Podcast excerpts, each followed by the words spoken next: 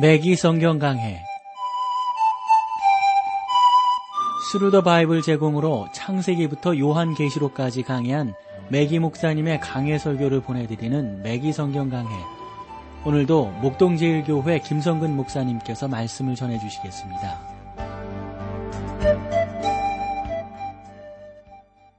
애청자 여러분 안녕하셨습니까? 맥기 성경 강해. 자, 오늘도 여러분들을 야고보서로 모시겠어요. 어, 미국에 대공황이 있었잖아요. 그 대공황 때에 피츠버그에서 온갖 문제를 가지고 있는 괴짜가 있었답니다. 그는 자기의 목사님을 찾아와서 자기의 문제에 대해서 말씀을 드린 후 이렇게 아, 말씀을 드렸다는 거죠. 나는 주님과 나의 가족, 나의 교회, 나의 직업을 사랑합니다. 그러나 내가 그 네 가지 것들을 모두 짊어지고 싶은 생각이 들 때가 있습니다. 목사님은 그 눈을 똑바로 쳐다보면서 그렇게 하시죠. 라고 말씀을 드렸다는 거예요. 그 사람은 내가 그렇게 하지 못하는 것은 내가 그리스도인이기 때문입니다. 라고 대답을 했다는 거죠. 사람을 그리스도인으로 만드는 구원은 그 구원하는 그 믿음은 선한 행실로 인도한다는 사실입니다. 그러나 우리는 간단한 고백으로 교회의 회원 자격을 얻을 수 있습니다. 그 결과 많은 교회들이 사실상 불신자들인 말뿐인 그리스도인들로 가득 차게 되는 것이죠.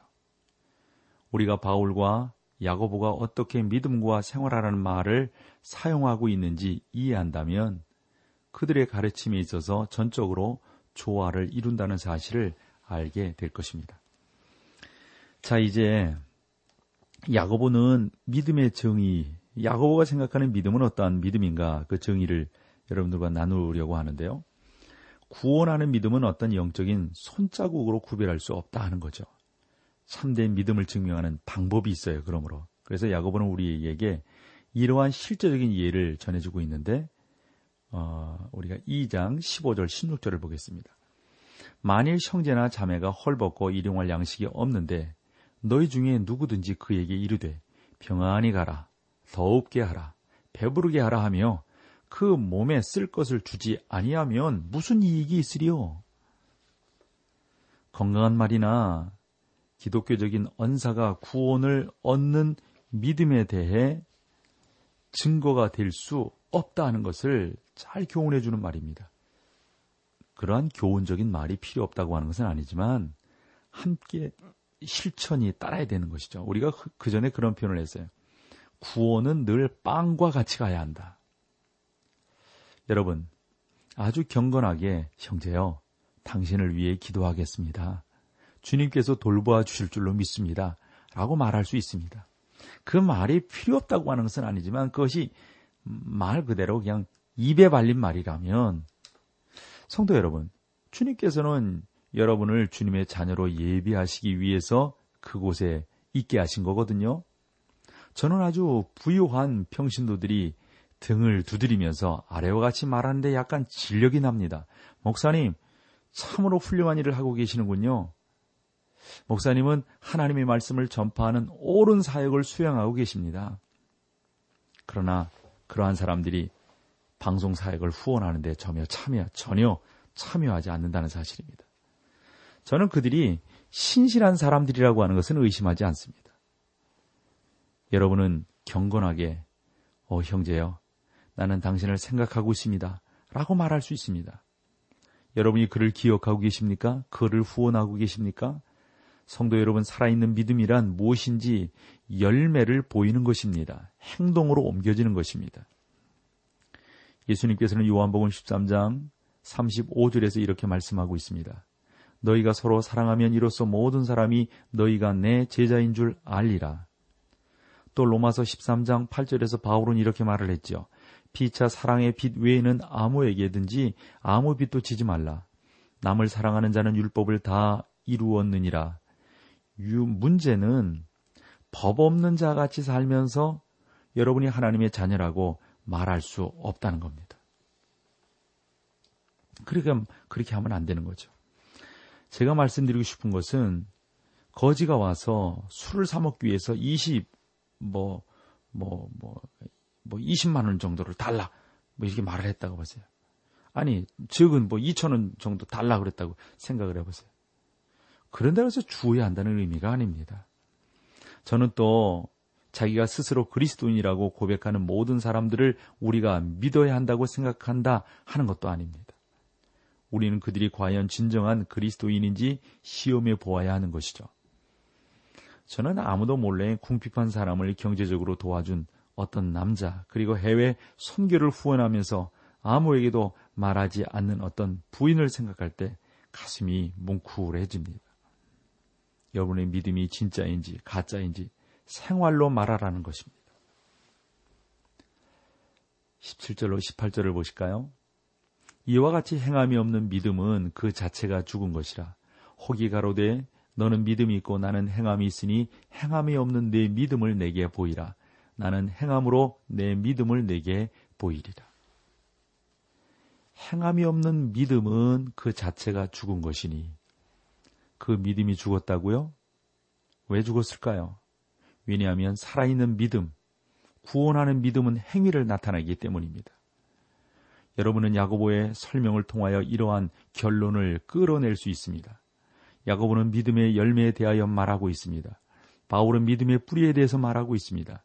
그들은 두 사람의 각각 다른 강조점이지만 바울이나 야고보 모두가 오직 믿음으로 구원받는 사실을 밝히고 있는 거죠. 바울은 또한 믿음은 열매를 맺을 것이라고 갈라디아서 5장 22절에 말합니다. 성령의 열매는 사랑과 실학과 평안이라고 말이죠. 예수님께서는 요한복음 15장 5절에서도 같은 의미의 말씀을 해주셨어요. 나는 포도나무여 너희는 가지니 저가 내 안에 내가 저 안에 있으면 이 사람은 과실을 많이 맨날이 나를 떠나서는 너희가 아무것도 할 수 없느니라. 어떤 사역자가 회개했다고 고백하는 사람과 이야기를 했대요. 그렇게 이야기를 하다가 교회와 연합하셨습니까? 라고 물었다는 거죠. 했더니 그 사람이 아니요, 연합하지 못했습니다. 죽어가던 그 강도는 교회와 연합하지 않고도 천국에 갔습니다. 그러니까 교회에 나오지 않고도 천국에 갔습니다. 이렇게 말을 하니까 그 사역자가 주님의 만찬석에 앉아 보셨습니까? 라고 물었다는 거예요. 그러자 어, 아닌데요. 죽어가던 강도는 한 번도 주님의 만찬석에 참여하지도 않고 영접받았지 않습니까? 라고 대답을 하더라는 거예요. 생뚱맞죠, 정말. 그래서 그 사역자는 그러면 세례를 받으신 적이 있습니까? 라고 물었습니다. 아니요. 그 강도는 세례받지 않고도 천국에 갔지 않습니까? 라고 대답을 했어요. 또 물었어요, 목사님이. 선교회에 헌금하신 적은 없으신지요? 근데 그랬더니 그것 때문에 심판받는 것은 아니지 않습니까? 이렇게 그냥 말대꾸 잘하는 이 사람 때문에 이 사역자가 흔한 말로 그냥 열이 났어요. 그래서 뭐라 하냐. 친구요. 그 강도와 당신 사이의 차이점이 뭔지 아시겠어요? 그는 죽어가던 강도였고 당신은 살아있는 강도라는 점인 거요.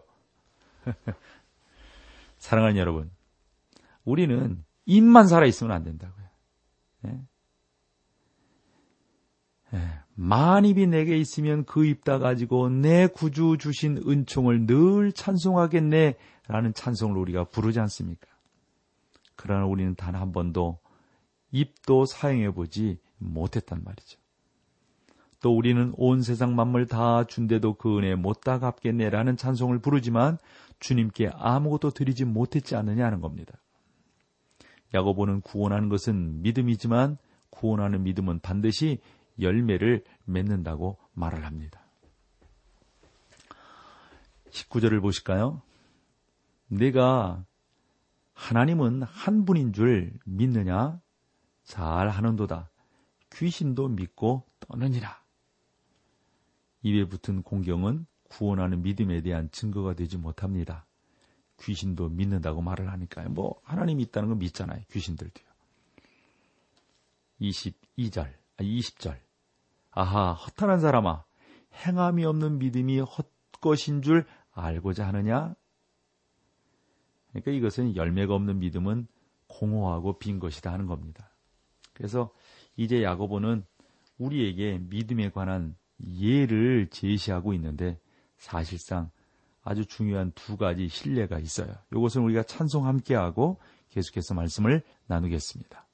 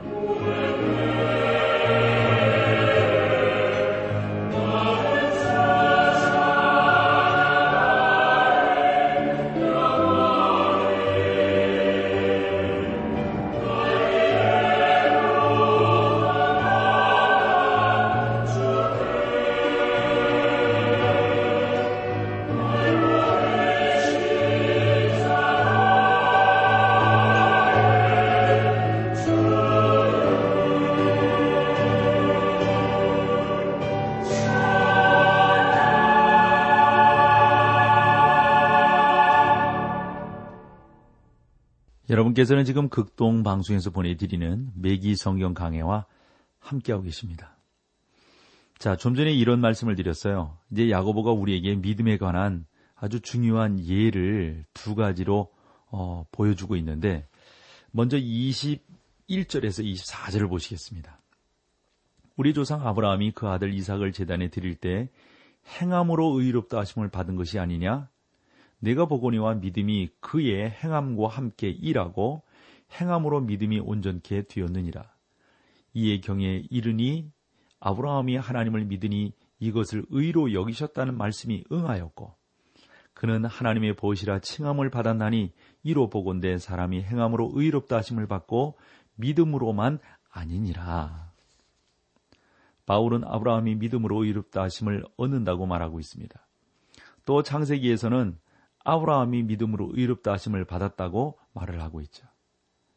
아들 이삭을 제물로 드렸을 때 아브라함이 의롭다 하심을 받았습니까? 질문은 그가 자기 아들 이삭을 드렸는가 하는 것이고 그 대답은 드리지 않았다는 것입니다. 그러면 아브라함의 믿음의 행위란 무엇일까요? 어떻게 행위란 어, 설명할 수 있을까요? 어떻게 행위가 그를 구원했을까요? 아브라함의 믿음이 그로 하여금 하나님께서 결코 요구하시리라고 생각하지 않았던 일곧 칼을 들어 자기 아들을 죽이려고 할 수 있도록 만들었습니다. 그러나 하나님께서 요구하시기 때문에 아브라함은 기꺼이 아들을 죽이려고 했습니다. 아브라함은 하나님께서 다시 이삭을 어? 살리실 줄 믿었던 것이죠. 아브라함이 결코 이삭을 바치지 못했습니다. 왜냐하면 하나님께서 대신 양을 준비하셨기 때문입니다. 그러나 하나님께서 아브라함을 붙잡지 않으셨다면 이삭을 죽였을 겁니다. 이것이 행위를 통하여 여러분의 믿음을 나타내는 것이죠. 아브라함의 행위든 행동은 곧 그가 하나님을 믿었다는 사실입니다. 그러면서 야고보가 우리에게 또 하나 중요한 믿음의 실예를 보여주는데 25절입니다. 또 이와 같이 기생 라합이 사자들을 대접하여 다른 길로 나가게 할 때 행함으로 의롭다 하심을 받은 것이 아니냐. 어떻게 라합이 행함으로 의롭다 하심을 받았습니까? 라합은 이스라엘의 정탐꾼을 받아들여 숨겨주었으며 어떻게 들키지 않고 도망할 수 있는 방법을 일러 주었던 겁니다. 여리고에 살고 있던 이 여인은 자기의 목숨을 건 모험을 강행했습니다. 라합은 이스라엘 정탐꾼들에게 이렇게 말하지 않았습니다. 당신들이 만복의 근원 하나님이라는 찬송을 부르며 이 성을 돌아올 때 나는 곁에 비켜 서 있겠습니다. 또 예수님께서 구원하시고 지키시며 만족을 주신다고도 말하지 않습니다. 그리고 할렐루야 주님을 찬양합니다 라고도 말하지 않습니다. 라합은 그저 이렇게 말을 했습니다. 내가 당신들을 숨겨주는 것은 하나님께서 이 땅을 이스라엘 백성들에게 주시는 줄로 믿기 때문입니다. 우리는 당신들에 대하여 40년 동안 소문을 들어왔고 나는 그 하나님을 믿습니다. 여러분, 이게 중요한 거예요. 라합은 하나님을 믿고 그 일을 참여했던 것입니다. 그 일에 참여했어요. 라합은 자기 믿음을 통하여 하나님 앞에서 의롭다 하심을 받았던 것입니다. 그래서 시브리서 11장 31절을 보면요. 믿음으로 기생 라합은 정탐꾼을 평안히 영접함으로 순종치 아니한 자와 함께 멸망치 아니하였도다. 자기 백성들과 이스라엘 사람들 앞에서 행위로 의롭다 하심을 받았던 겁니다. 오래전에 이 살자 로라 플롬 어, 표지가 아, 붙은 나무 뿌리를 샀습니다. 아, 그것은 이 빗자루만 했고요. 빗자루보다도 나을 것이 없게 보였어요. 저는 그것을 특정한 방법으로 방바닥에 놓으라는 말을 듣고 그대로 했습니다. 그리고 그 다음 봄에 살펴보았더니 잎이 나기 시작하는 거예요. 3년이 지나자 싹이 나고 열매가 맺혔습니다. 그 나무에 무슨 열매가 열렸는지 아시겠어요? 오얏 열매가 열렸습니다. 그 나무 뿌리는 오얏 나무였던 겁니다. 믿음은 뿌리이며 그 뿌리에서 본래의 열매가 나오는 겁니다. 저는 그것이 어, 그냥 일반적으로 빗자루 나무인 줄 알고 이렇게 샀는데 다른 열매가 맺히더라 하는 거였습니다. 여러분에게 살아있는 믿음이 있다면 생활 속에 열매를 맺히는 것이죠. 바울은 고린도 후서 3장 10, 아, 3장 5절에서 이렇게 말을 했습니다. 어, 너희가 믿음이 있는가 너희 자신을 시험하고 너희 자신을 확증하라. 야고보는 계속해서 26절에 영혼 없는 몸이 죽은 것 같이 행함이 없는 믿음은 죽은 것이니라. 행함이 없는 믿음은 뭐 죽었다면 시체 아니겠어요? 야고보와 바울도 모두 이 사실을 말하고 있습니다. 어, 저는 뭐 여러분들과 동일해요. 어, 바울이 강조하고 있는 것과 야고보가 강조하고 있는 것, 이 두 가지 사실을 다 믿거든요. 왜냐하면 다 놓칠 수 없는 것이기 때문에 그렇습니다. 여러분 저를 저라고 하는 것은요, 나라고 하는 것은 육체만 가지고 내가 될 수 있어요. 내 영혼이 함께 있어야 되는 거죠. 내 영혼만 가지고 지금 나라고 할 수 있나요? 내 육체가 있어야 내가 되는 거죠. 그러니까 우리는 이 두 가지 사실을 다 믿는다고요. 왜냐하면 그들이 우리에게 하나님의 말씀을 전해주기 위해서 사용했던 것이기 때문입니다. 그러면서 이제 우리가 3장으로 들어가게 되는데, 어, 요 3장의 요 내용, 서론적으로 조금만 말씀드리고 맛배기만 하고, 우리가 다음 시간에 3장을 좀 보기를 원합니다. 저는 야고보 3장에 관한 요 소, 어, 좀 조그만 그 글을 아주 흥미있는 제목을 붙여봤어요. 그러나 성경 자체의 제목보다는 못한 것입니다. 저는 제목을 지옥의 불이라고 어, 붙여보았는데요. 우리는 이 표현이 야고보가 여기에서 혀에 관하여 사용하고 있다는 사실을 알게 되기 때문입니다. 우리는 최근 언론의 자유와 연설의 자유에 대해서 많이 들어왔으며 이제 그것은 하나의 신성한 법처럼 되었습니다. 그러나 오늘날 출판의 자유란 자유주의적 견해로 여러분을 쇠뇌시킬 수 있는 권리를 의미하는 겁니다. 또 연설의 자유란 야비한 언어를 사용할 수 있는 권리를 말하는 것입니다. 저는 누군가 들을 수 있는 자유를 주었으면 좋겠습니다. 저에게는 하나의 입과 두 개의 귀가 있지만 저의 입 못지않게 두 귀가 보호를 받아야 된다고 생각을 합니다. 우리는 오늘날 연설의 자유 못지않게 듣는 자유도 필요한 것이니까요. 그래서 요 3장에서 제가 특별히 명칭을 붙였듯이 하나님의 대학에서 말하는 자유를 다루고 있다는 것을 말씀드리고 싶습니다. 그러니까 저는 또한 하나님께서 당신의 대화를 들으신다라는 제목을 붙일 수도 있다고 생각을 해요. 그러니까 말이 참 우리가 얼마나 조심해서 해야 되는가 하는 것을 말하고 있는 겁니다. 하나님께서 우리의 대화를 들을 수 있는 권리가 있다는 사실을 의심할 수 없습니다. 하나님께서는 오랫동안 그 권리를 누려오셨으며 여러분과 내가 했던 말을 들어오셨습니다. 보통 사람은 하루에 약 3만 단어 정도를 말한다고 합니다. 이것은 책 한 권 정도를 만들 수 있는 분량이거든요. 평생 동안에 여러분과 제가 하는 말을 모으면 아마 도서관이 될 것입니다. 하나님께서는 여러분의 대화를 들으실 뿐만 아니라 기록하고 계시는 거죠. 저는 그 어, 들었는데요.